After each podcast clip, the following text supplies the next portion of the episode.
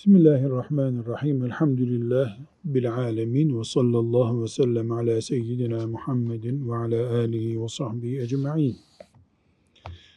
Riyazu Salihinde yeni bir konuya geldik. Allah'ın e, salih kullarına yani iyi kullarına, iyi insanlara eziyet etmemeyi e, emreden bir hadis-i şerif ve iki ayet var. Onları okuyacağız. Aslında Müslüman kimseye eziyet etmeyen insandır. Çünkü hadis-i şerif ne buyurmuştu? Müslüman elinden ve dilinden kimsenin zarar görmediği insandır. Ama bir de özellikle bir dalgınlık yapıp e, Allahu Teala'nın salih bir kulu, alim, abid, zahid bir insana eziyet ediyorsa bir insan hepten kendisine çukur kazıyor, uçurumdan aşağıya düşüyor demektir. Bununla ilgili bir e, okuma yapacağız inşallah. Ahzab suresinin 58. ayetini okuyalım. İnşallah Teala e, hadis-i şerifi de okuyacağız. Hafız Efendi oku. Euzu billahi mineşşeytanirracim. Bismillahirrahmanirrahim. Vellezine yu'zunel mu'minine vel mu'minati بِغَيْرِ مَكْتَسَبُوا فَقَدْ اِحْتَمَلُوا بُهْتَانًا وَاِثْمًا مُب۪ينًا Mümin erkeklere ve mümin kadınlara yapmadıkları bir işten dolayı haksız yere eziyet edenler şüphesiz büyük bir iftira etmiş ve açık bir günah yüklenmiş olurlar. Evet, açık bir günah yüklenmiş olurlar. Bunu e, bir siyasetçi yapabilir, memur yapabilir, zulmediyor. İftira ediyor. Bir iftiraya dayalı olarak eziyet ediyor. Sıradan bir komşu yapabilir. Cami imamı yapabilir. Cami imamına yapılabilir. Esnaf yapabilir. Kim olursa olsun. Kadın veya erkek. Mümine eziyet eden Allah'tan cezasını görür. Bu kadar basit. Mümine eziyet eden ceza görür.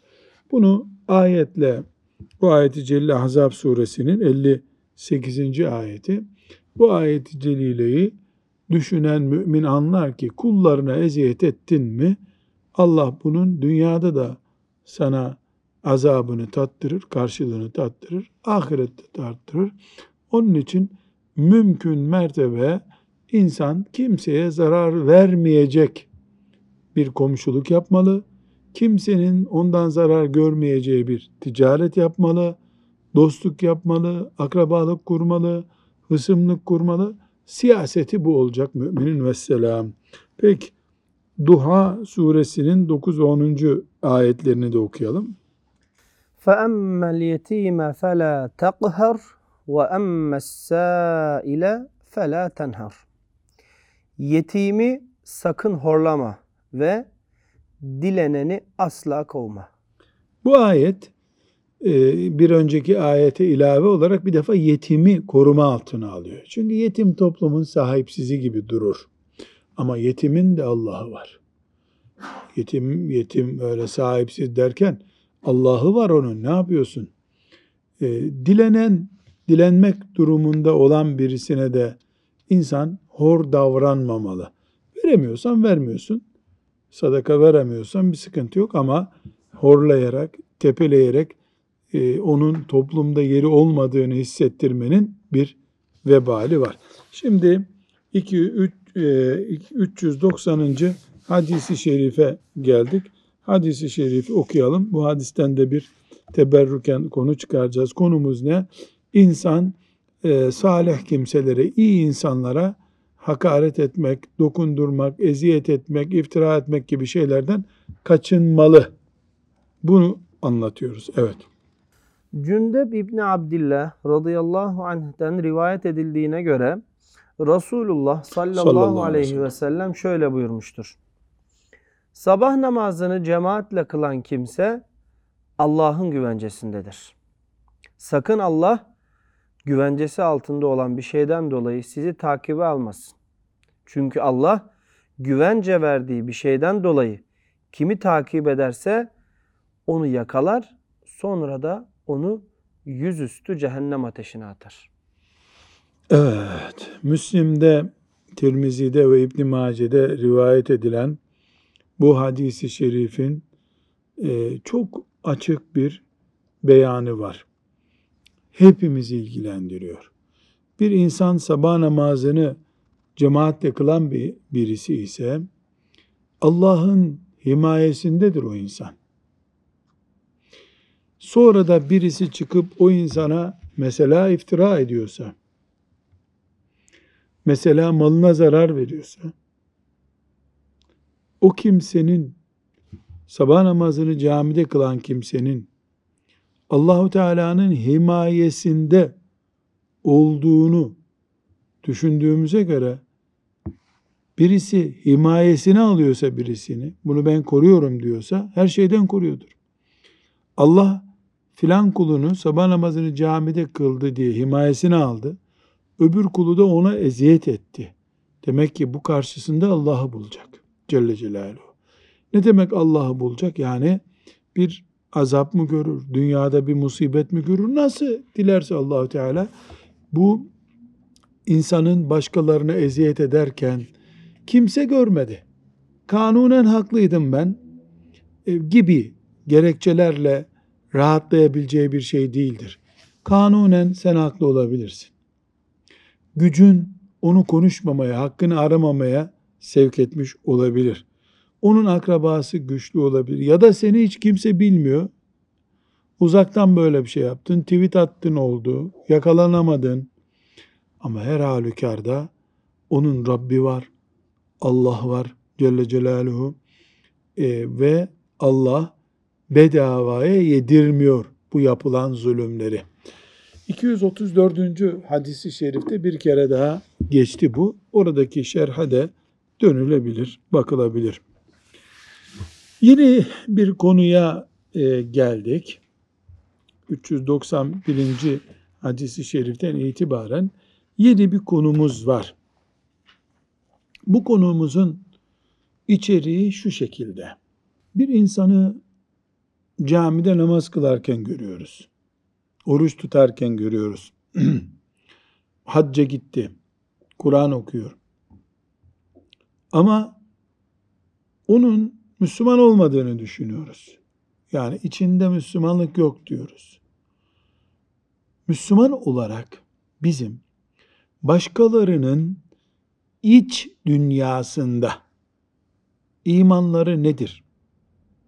Niyeti neydi? Aslında ne arıyordu? Gibi şeyleri irdeleme hakkımız yoktur. Kalp dünyasını Allah'a bırakacağız. Biz neye göre davranacağız? Dış görüntüye göre davranacağız. Camide, camide görüyoruz. Filan kötü yerde, meyhanede görülmüş bir insanla da aslında kalbi temizdir, Evliyaullah'tandır diyecek halimiz yok. Camide gördüğümüz bir kimse için münafıktır, kafirdir diyecek halimiz de yok. İç dünyayı görmek Allah'ın işidir. Bizim haddimiz, hududumuz dış görüntüyle alakalıdır. Bu kesin bir kural. Sıradan bizim gibi Müslümanların da geçerli kuralı budur. E şeyhtir, alimdir, büyük insanların kuralı da budur. Yani ben de birisinin kalbini göremem. Dışında ne görünüyor ona bakarım. Şeyh efendi de göremez. Sadece Allah görür. Efendimiz sallallahu aleyhi ve sellem bile biz dışa göre davranıyoruz buyuruyor. İçi Allah'a bırakıyor. Celle Celaluhu. Şimdi bu e, bu hadisi bununla ilgili hadis-i şeriflere geçeceğiz ama önce Tevbe suresinin 5. ayetini okuyalım. Eğer tövbe eder, namazı kılar, zekatı verirlerse onları serbest bırakın. Kimi söylüyor? Mekke müşriklerini. Mekke fethedildi. Müşrikler geldiler Müslümanlarla beraber namaz kıldılar, zekat verdiler. Ya belki adamlar casusluk için böyle yaptılar. Canlarını kurtarmak için yaptılar. E, allah Teala peygamberine ne buyuruyor? Siz namaz kılıyorlarsa, zekat veriyorlarsa karışmayın gerisine. Bırak. Onlar da sizin gibi Müslüman o zaman diye düşünün buyuruyor Allahu Teala. Peygambere bile bak bakalım içlerinde inançları tam mı diye sorgulama emri vermiyor. Bugün bizim için hayda hay zaten hiçbir şekilde müdahale etmek mümkün değil. 391. hadisi şerife dönelim. Orada e, Efendimiz sallallahu aleyhi ve sellem daha açık bir şekilde bu talimatını veriyor. Abdullah İbni Ömer radıyallahu anhuma'dan rivayet edildiğine göre Resulullah sallallahu aleyhi ve sellem şöyle buyurdu. Ben Allah'tan başka bir ilah bulunmadığına, Muhammed'in Allah'ın Resulü olduğuna şehadet edip namazı dosdoğru kılıncaya ve zekatı hakkıyla verinceye kadar insanlarla savaşmakla emrolundum. Bunları yaptıkları takdirde kanlarını ve mallarını benden korumuş olurlar. İslam'ın gerektirdiği haklarsa bunların dışındadır. Onların gizli hallerinin hesabı Allah'a aittir. Şimdi e, eşhedü en la ilahe illallah ve eşhedü enne Muhammeden abduhu ve resulü. Bunu söyledi. Namaz kıldı, zekat verdi. Bana göre tamam. Diyor sallallahu aleyhi ve sellem Efendimiz. Hayır. Bunu söylemediler. Mücadeleye devam. Söyleyeceksiniz. Kelime-i şehadet söyleyeceksiniz. Namaz kılacaksınız. Zekat vereceksiniz.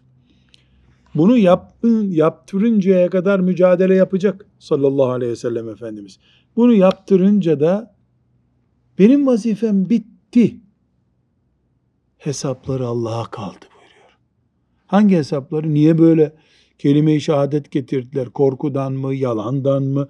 O peygamberin vazifesi değil. Kelime-i şehadet söylüyor. Camiye namaza geliyor. Malının da zekatını veriyor. Tamam.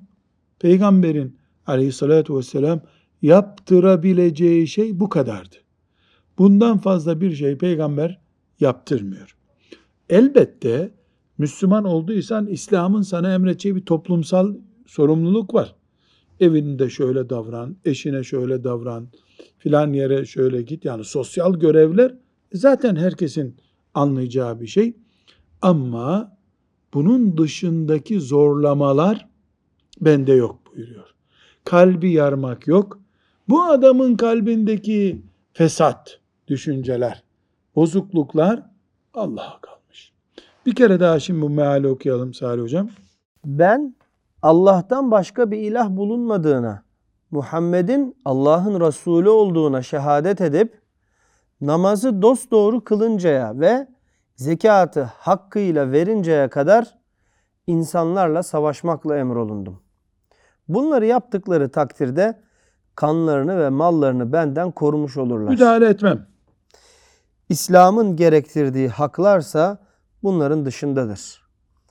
Onların gizli hallerinin hesabı Allah'a aittir. Gizli halleri olabilir. Bizi ilgilenmiş. Şimdi Efendimiz sallallahu aleyhi ve sellem kendisi için bunu söylüyor.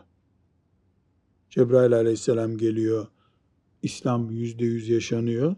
Buna rağmen kim niye geldi, ne aradı, ne buldu bunlara karışmam diyor. Aradan 1450 sene geçtikten sonra biz hele bir bakalım bunun kalbinden ne geçiyor diye bir istihbarat yapabilir miyiz? Yapamayız. Ama camimize gelecek. Değil mi? Zekatını verdiğini bileceğiz. E, dolayısıyla bizim daha ileri gidecek, kontrol edecek bir şeyimiz yok. Bizimle beraber oruç tutuyor. E, övlende kaçamak yemek yiyormuş. Biz onu teftiş edebilir miyiz? Etsek de zaten ne çıkar? Unuttum yedi, içtim yedim der. Dolayısıyla bir sonuç elde edemeyiz. Bu hadisi şerif hepimize ölçü koyuyor ama çoluk çocuğumuzda da koyuyor. Bu sadece sokaktaki insan için değil, bir baba ve anne ne kadar sorumlu çocuğunu yetiştirmekte? İşte peygamber ne kadar sorumluysa. Bir hoca efendi cemaatini yetiştirmekte ne kadar sorumlu? E bu peygamber ne kadar sorumluysa. Yani bir hoca efendi ben sizin iş dünyanızı da kontrol edeceğim dese haddini aşmış olur. Dışarıdan İslam'a uygun görülüyorsa İslam'dır. Evet. Bir sonraki 392. hadisi şerife geçelim.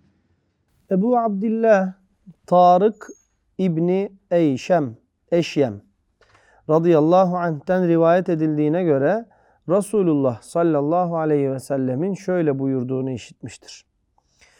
Kim Allah'tan başka ilah yoktur der ve Allah'tan başka ibadet edilenleri inkar ederse o kimsenin malı ve kanı haram olur. Gizli hallerinin hesabı ise Allah'a aittir. Bu da aynı bir önceki hadis gibi değil mi? Ama öncelikle ne var? Tevhid. La ilahe illallah. Muhammedur Resulullah olacak. Putlardan ve diğer e, tapınılan şeylerden arınmış olacak. Yani hem putunu saklıyor hem de Allah'a iman ediyor. Böyle zaten böyle kelime-i tevhid olmaz. Bunu söyledikten sonra Müslümanın kanı, malı, onuru dokunulmazdır artık. Peki bunun biz böyle putlara tapınmıyor ama gece kalkıp gizli gizli putuna tapınıyor. Bunu inceleme hakkımız var mı bizim? Yok. Müslümanların mahrem, gizli, özel hayatlarını inceleme hakkına sahip değiliz. Hatta bu yasak bile. Böyle bir suç işliyor ama hesabuhum alallah. Onu Allah'a bırakıyoruz.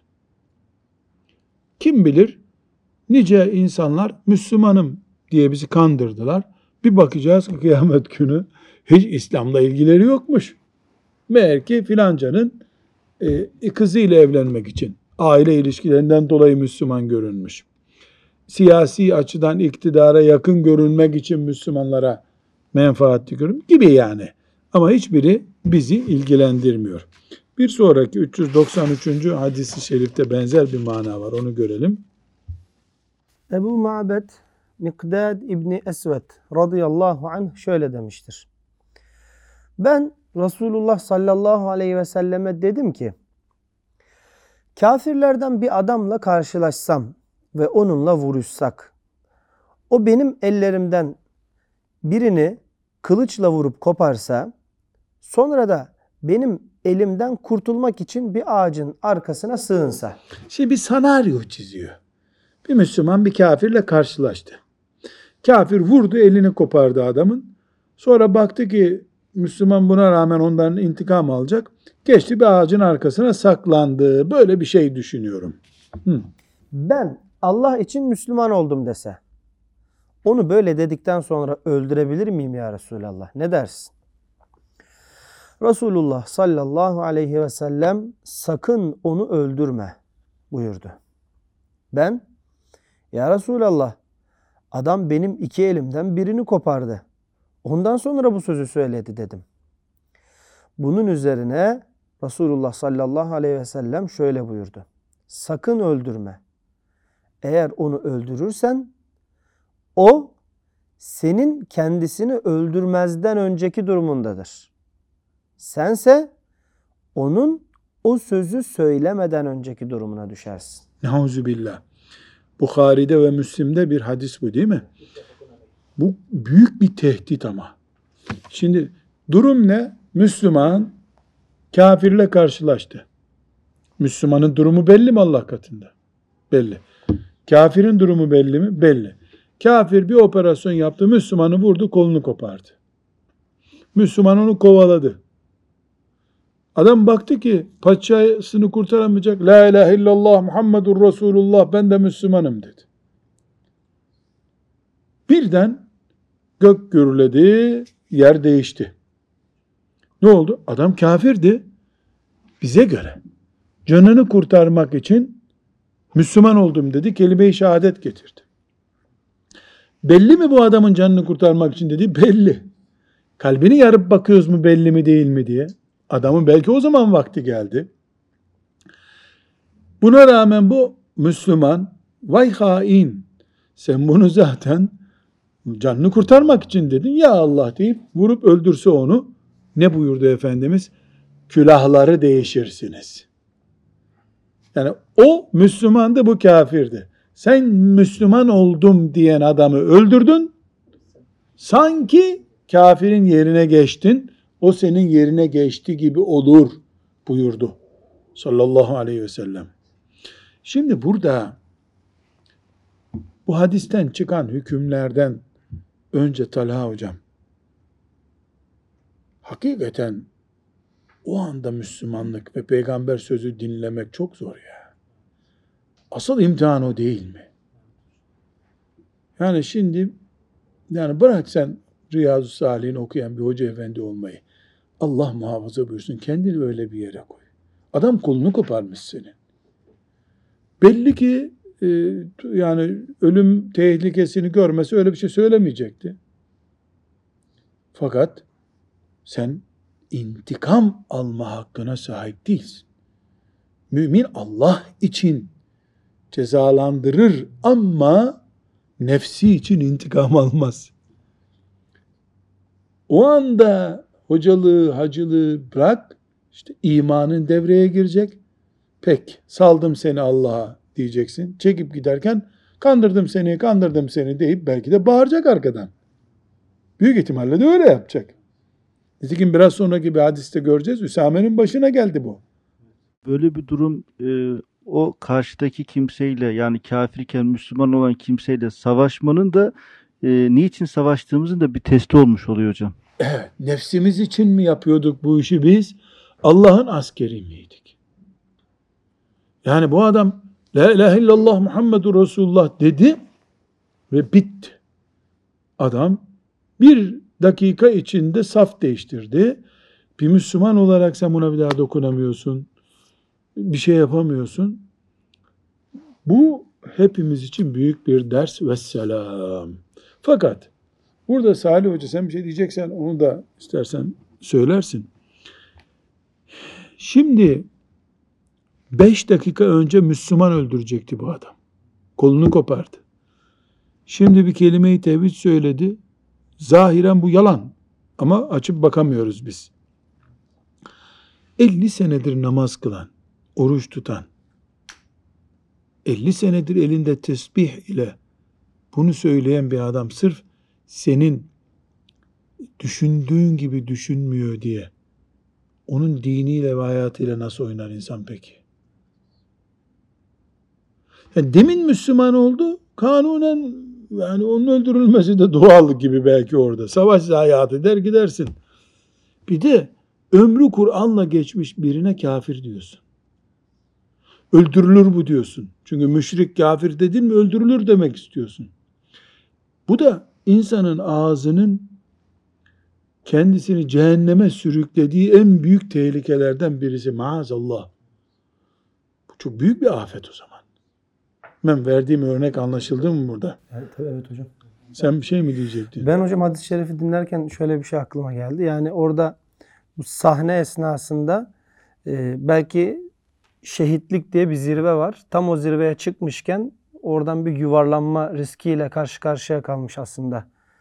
E, tam belki şehit olacaktı kafir onu öldürdüğünde. Yani o noktaya O noktaya yaklaştı. gelmişti ama oradan yuvarlandı. Nereye gittiği de belli olmayan bir yere geldi Yani yani. Bu külahları değiştirmek uyuyor burada herhalde. Yani adamla külah değiştiriyorsun Yani. durup dururken. Bir insanın dünya hayatında da olsun. Demek ki mertebesine kadar yükseldikçe riskinin de o kadar aslında büyüdüğünü gösteren bir oldu. Bu da bir şey daha bize hatırlatıyor ki yani bir kere Müslüman oluyorsun. La ilahe illallah diyorsun. Ramazan oruç tutuyorsun ama tıpkı araba kullanmak gibi bir dakika gözünü kapatmaman gerekiyor. Yani trafik kazaları 5 saat süren bir operasyonla olmuyor herhalde değil mi? Bir saniye belki. Mesela 150 kilometre giden bir araçta bir saniyelik bir direksiyon hatası bir daha toparlanmıyor. Yani sürat 50-60 olsa belki 1-2 saniyede toparlarsın ama hele yarım dakika süren bir uyku dalgınlık götürür mesela değil mi? Bu, bu kadar basit. İman da böyle bir şey. Çok dikkat etmek gerekiyor vesselam. Bu mühim bir hadis-i şerifti. Şimdi 394. hadisi şerife gidelim. Üsame radıyallahu anh kimdir bu Üsame? Efendimiz sallallahu aleyhi ve sellemin en çok sevdiği delikanlı ve bir de vefat ederken Komutan olarak. İslam sancağını teslim ettiği çocuk.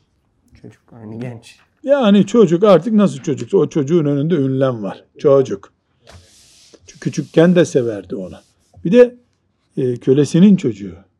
Azadlı kölesinin çocuğu. Radıyallahu anh.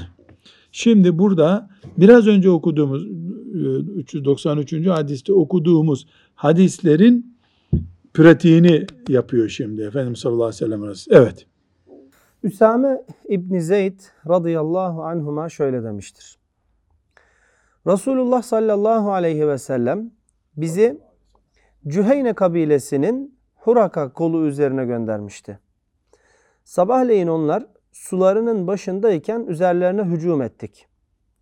Ben ve ensardan bir kişi onlardan bir adama ulaştık. Biz onun üzerine yürüyünce adam la ilahe illallah Allah'tan başka ilah yoktur dedi. Şimdi bak buradan dikkatli dinleyelim. Hadis belki uzun gelecek. Yani Efendimiz Cüheyne isimli bir kabileye bir ordu gönderiyor. Üsame de orada. Üsame de bir orduda. Adamlar gidip sabah vakti işte koyunlarına falan çıkacakları zaman yakalıyorlar onları. Ensardan birisiyle beraber e, müşriklerden birini Efe, Üsame radıyallahu anh yakalıyor. Adam açık gözlük yapıp la ilahe illallah, la ilahe illallah diyor. Evet. Bunun üzerine ensardan olan arkadaşım ona hücumdan vazgeçti. Yani e, tamam bu adam Müslüman oldu dedi bıraktı. Bense mızrağımı ona sapladım ve adamı öldürdüm. Daha delikanlı ya. Biz Medine'ye gelince bu olay Peygamber sallallahu aleyhi ve sellemin kulağına gitti ve bana Üsame la ilahe illallah dedikten sonra adam öldürdün mü? Adamı öldürdün mü? buyurdu. Ben ya Resulallah o bu sözü sadece canını kurtarmak için söyledi dedim. Peygamber sallallahu aleyhi ve sellem Efendimiz tekrar La ilahe illallah dedikten sonra adamı öldürdün mü? diye yine sordu ve bu sözü o kadar çok tekrarladı ki ben daha önce Müslüman olmamış olmayı bile La Temenni ilahe illallah Muhammedur Resulullah. Daha önce Müslüman olmasaydım da bu sözü dinlemeseydim düşünmüş. Devamını hadisin diyor. Müslim'in bir başka rivayetinde de şöyledir. Resulullah sallallahu aleyhi ve sellem şöyle buyurdu. Adam la ilahe illallah dedi ve sen de onu öldürdün öyle mi? Ben ya Resulallah o bu sözü sadece silahtan korktuğu için söyledi dedim. Peygamber Efendimiz aleyhissalatu vesselam kalbini mi yardın ki bu sebeple söyleyip söylemediğini bilesin buyurdu. Bu sözü o kadar çok tekrarladı ki ilk defa o gün Müslüman olmuş olmayı temenni ettim. Yani sadece Üsame radıyallahu anh'ın şu temennisi var ya bugün Müslüman olsaydım da bu sözü dinlememiş olsaydım. Ne düşünmesi bile konunun ağırlığı, Efendimiz sallallahu aleyhi ve sellemin ona ikazının ne kadar ağır geldiğini anlatmış oluyor. Radıyallahu anh. Yani bu Müslüman öldürmek. Sana göre Müslüman değil o. Ama Müslümanlığın yüzeysel şartları var adamda. Sen kimsin kalbini yarıp bakacaksın. Şimdi burada bu hadisi şerifle ilgili çok şey söylemeye gerek yok. Önceki hadis bununla örneklenmiş oldu. Bir sonraki hadis de buna benzer bir örnek getirecek. Şimdi burada Efendimiz sallallahu aleyhi ve sellem Üsame'ye bir ceza vermedi. Niye ceza vermedi? Bu özellikle gidip bir yerde yaptığı bir operasyon değildi Üsame'nin. Bir savaş var. Savaşın arasında Üsame'nin oturup bir karar vereceği kadar bir vakit imkanı yok. Bir yarım dakika içinde olmuş bir olay bu. Yani en fazla bir dakika sürmüştür. Üsame yani la ilahe illallah dedin ciddisini Muhammed Resulullah dedin mi demedin mi bir inceleme vakti bulamadı. Ee, öbür sahabi gibi yapsa sen gel bakalım senin Medine'de bir sorgulayalım deseydi belki adamın gerçek kimliği de ortaya çıkacaktı. Ama neticede bu bir kasıt üzerine değil bir yorum üzerine yapılmış. Yani orduda e, yani kavgada yumruk sayılmaz diye bir atasözü var ya savaş esnasında bu bilinçli bir operasyon değil. Bir çete hareketi değil. Bir hınç intikam hareketi değil. Savaş var. Savaş esnasında 10 saniye içinde bu gerçek mi değil mi bir karar verecekti. Veremedi o kararı radıyallahu anh. Efendimiz sallallahu aleyhi ve sellem onu azarladı, ayıpladı, yanlış olduğunu ikaz etti. Vay haline senin kıyamet günü dedi. Ama ondan sonra da ona bir ceza vermedi. Hem bunu anlıyoruz hadisten hem de o adamın canını kurtarmak için bunu yaptığı belli olduğu halde yüzeysel karar veriyoruz biz. Dışa bakıp karar veriyoruz. Bunu Efendimiz sallallahu aleyhi ve sellem bir kere daha ashabının eliyle diliyle bize öğretmiş oldu. Bir şey mi söyleyeceksin Talha Hocam? Evet hocam. Yani bu hadisi e, Üsame radıyallahu anh rivayet ediyor.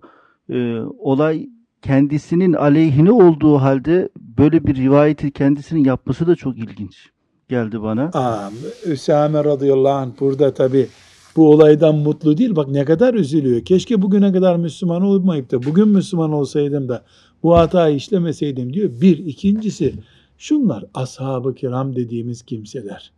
Sahabi bunlar. Bunların derdi nefisleri değil. Yani birisi ayıplamış mı ayıplamış. Neyse de Allahu Teala ne buyuracak kıyamet günü ona takılıp kalmış o. Dünyada ha başkası yapmış ha kendisi yapmış. Hep öyle ashab-ı kiram. Ben yaptım siz yapmayın diyor hocam. Resmen tabi Allah beni bu işten affetti siz bari kurtulun kendinizi diyor. Yani radıyallahu anh. Uzunca bir örnek daha var. Benzer bir olay. Bunu da dikkatlice dinlersek e, inşallah yani aynı olayın tekrar bir örneği geldi. Dinleyelim inşallah hakkıyla istifade edenlerden olur. Cündeb İbni Abdillah radıyallahu anh'ten rivayet edildiğine göre Resulullah sallallahu aleyhi ve sellem Müslümanlardan müteşekkil bir askeri birliği müşriklerden bir kavme göndermiştir. Dur şimdi bak dur. Müteşekkil ne demek? Oluşan. Oluşan. Bugün Türkçe'de kullanılıyor mu bu artık? Yani nadir. Yok. Bu kitap yazılalı hemen hemen 15-20 sene oldu. 20 sene önceki Türkçe bugün yok. O zaman bir anne, bir baba, bir öğretmen çocuğuna bir şey öğretirken o çocuğun gününün dilini kullanması lazım. Yani müteşekkil güzel bir kelime ama bugünkü gençlerin kulağında yok bu. Siz biz biliyoruz. Yaşı 30'un üstünde olanlar biliyor. Müteşekkil yani ne demek?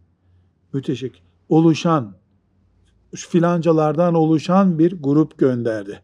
Bu hadis ilgisi yok ama Allah'a davette, din öğretmekte dikkat edilmesi gereken bir tip not bu. Evet. Müslüman askerler müşriklerle karşılaştılar.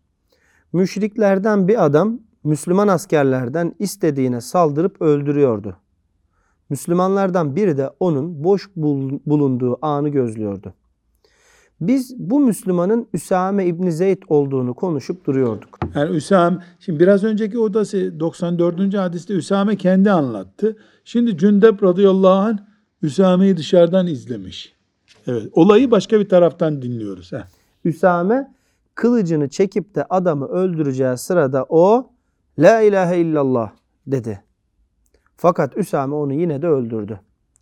Peygamber Efendimiz sallallahu aleyhi ve selleme müjdeci geldi. Peygamber aleyhisselam Efendimiz ona ordunun durumunu sordu. O da olup biteni kendisine haber verdi. Hatta o adamın durumunu ve Üsame'nin ona ne yaptığını da anlattı. Bunun üzerine Peygamber sallallahu aleyhi ve sellem Üsame'yi çağırdı ve ona adamı niçin öldürdün diye sordu. Peygamber Efendimiz meseleyi öğrendi. Heh. Üsame ya Resulallah o adam Müslümanların canını yaktı. Falanı ve falanı öldürdü diyerek birkaç şehidin adını saydı. Sözüne devamla şunları söyledi. Bense onun üzerine yürüdüm.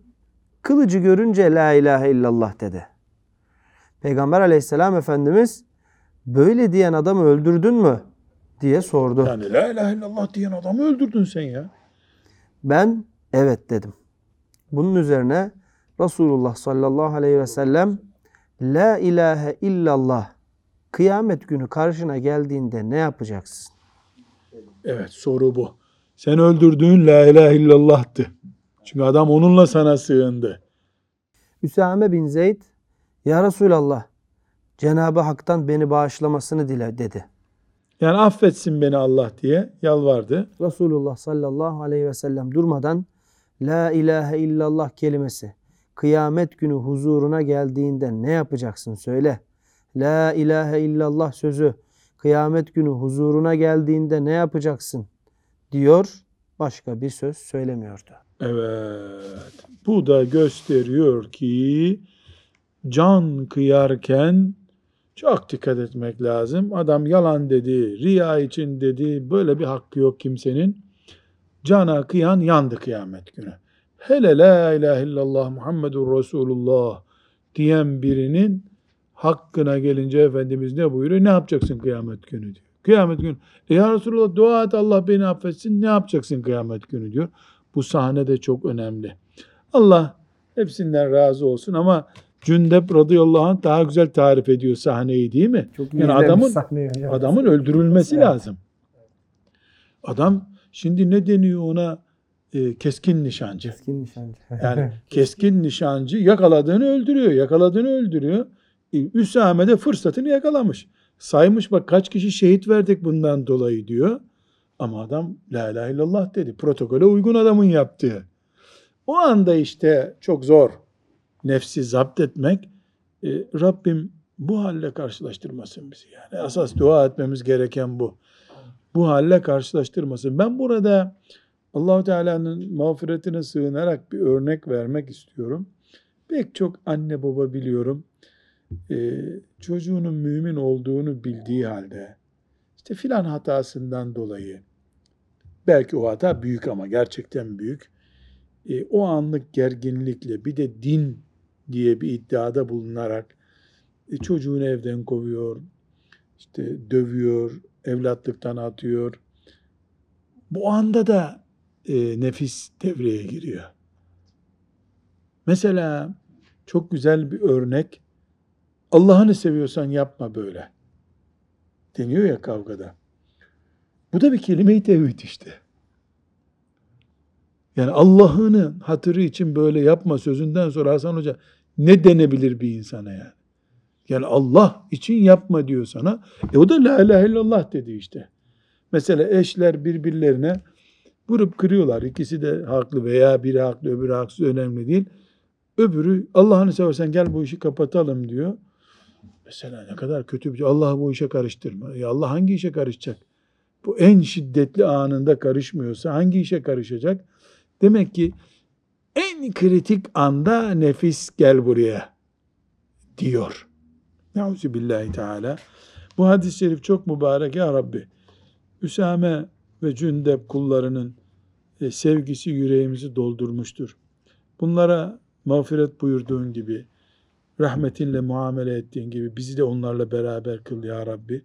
Böyle hatalardan da hepimizi muhafaza buyur. Bir sonraki hadis-i şerife 396. hadis-i şerife geçelim. Ee, evet. Abdullah İbni Utbe İbni Mes'ud der ki Ömer bin Hattab radıyallahu anh Radıyallahu anh. şöyle derken işittim.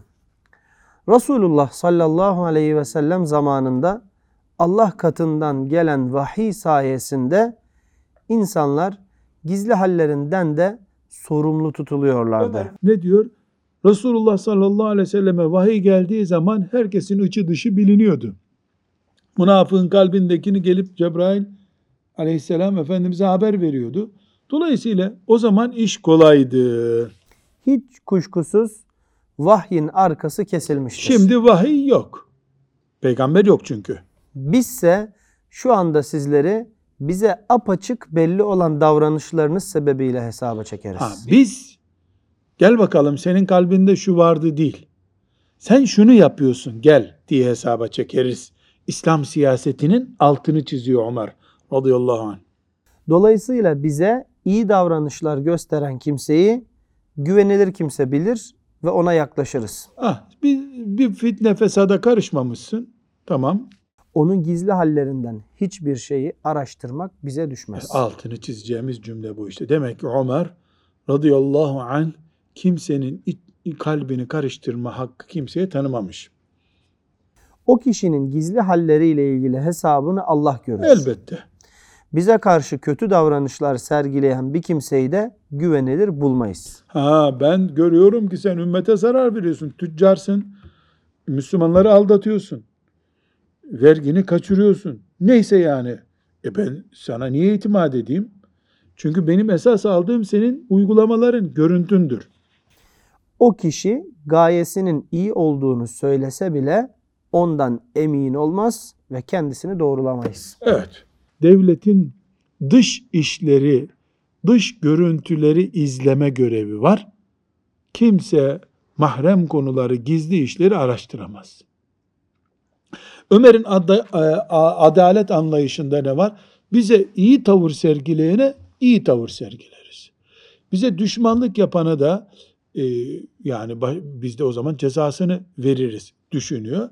Buradaki mesele e, iman meselesi. Yani madem Allahu Teala e, kalplerdeki incelikleri, insanların iç duygularını bir ben bilirim. Alimun bizatis sudur değil mi? Göğüstekileri Allah biliyor sadece. Siz bilmezsiniz diyor. O zaman biz müminler olarak birbirimizin röntgenini çekme hakkına sahip değiliz. İman eğitimimiz bunu gerektiriyor çünkü. Hükümler, kararlar dış görüntüye göre verilecek. Beyazsa beyaz. Aslında bunun asıl rengi kırmızıydı diyemeyiz. Beyazsa beyaz. Ve bir kural daha koyuyor Ömer radıyallahu anh ne diyor? Senin niyetinin iyi olabilir. Kötü gördüğüm şeye kötü karar veririm ben diyor. Sen bunu iyi niyetle yapmış olabilirsin. Nasıl dış görüntün iyiyse iyi kabul ediyordum seni. E sen insanlara zarar verdin niyetin iyiymiş. İyi niyetle de olsa verdiğin zararın bedelini ödersin. E, bu arada tabii hiç mi insanların özrü kabul edilmiyor? Özür beyan edenin özrü kabul edilir. Ama hangi özür kabul edilir?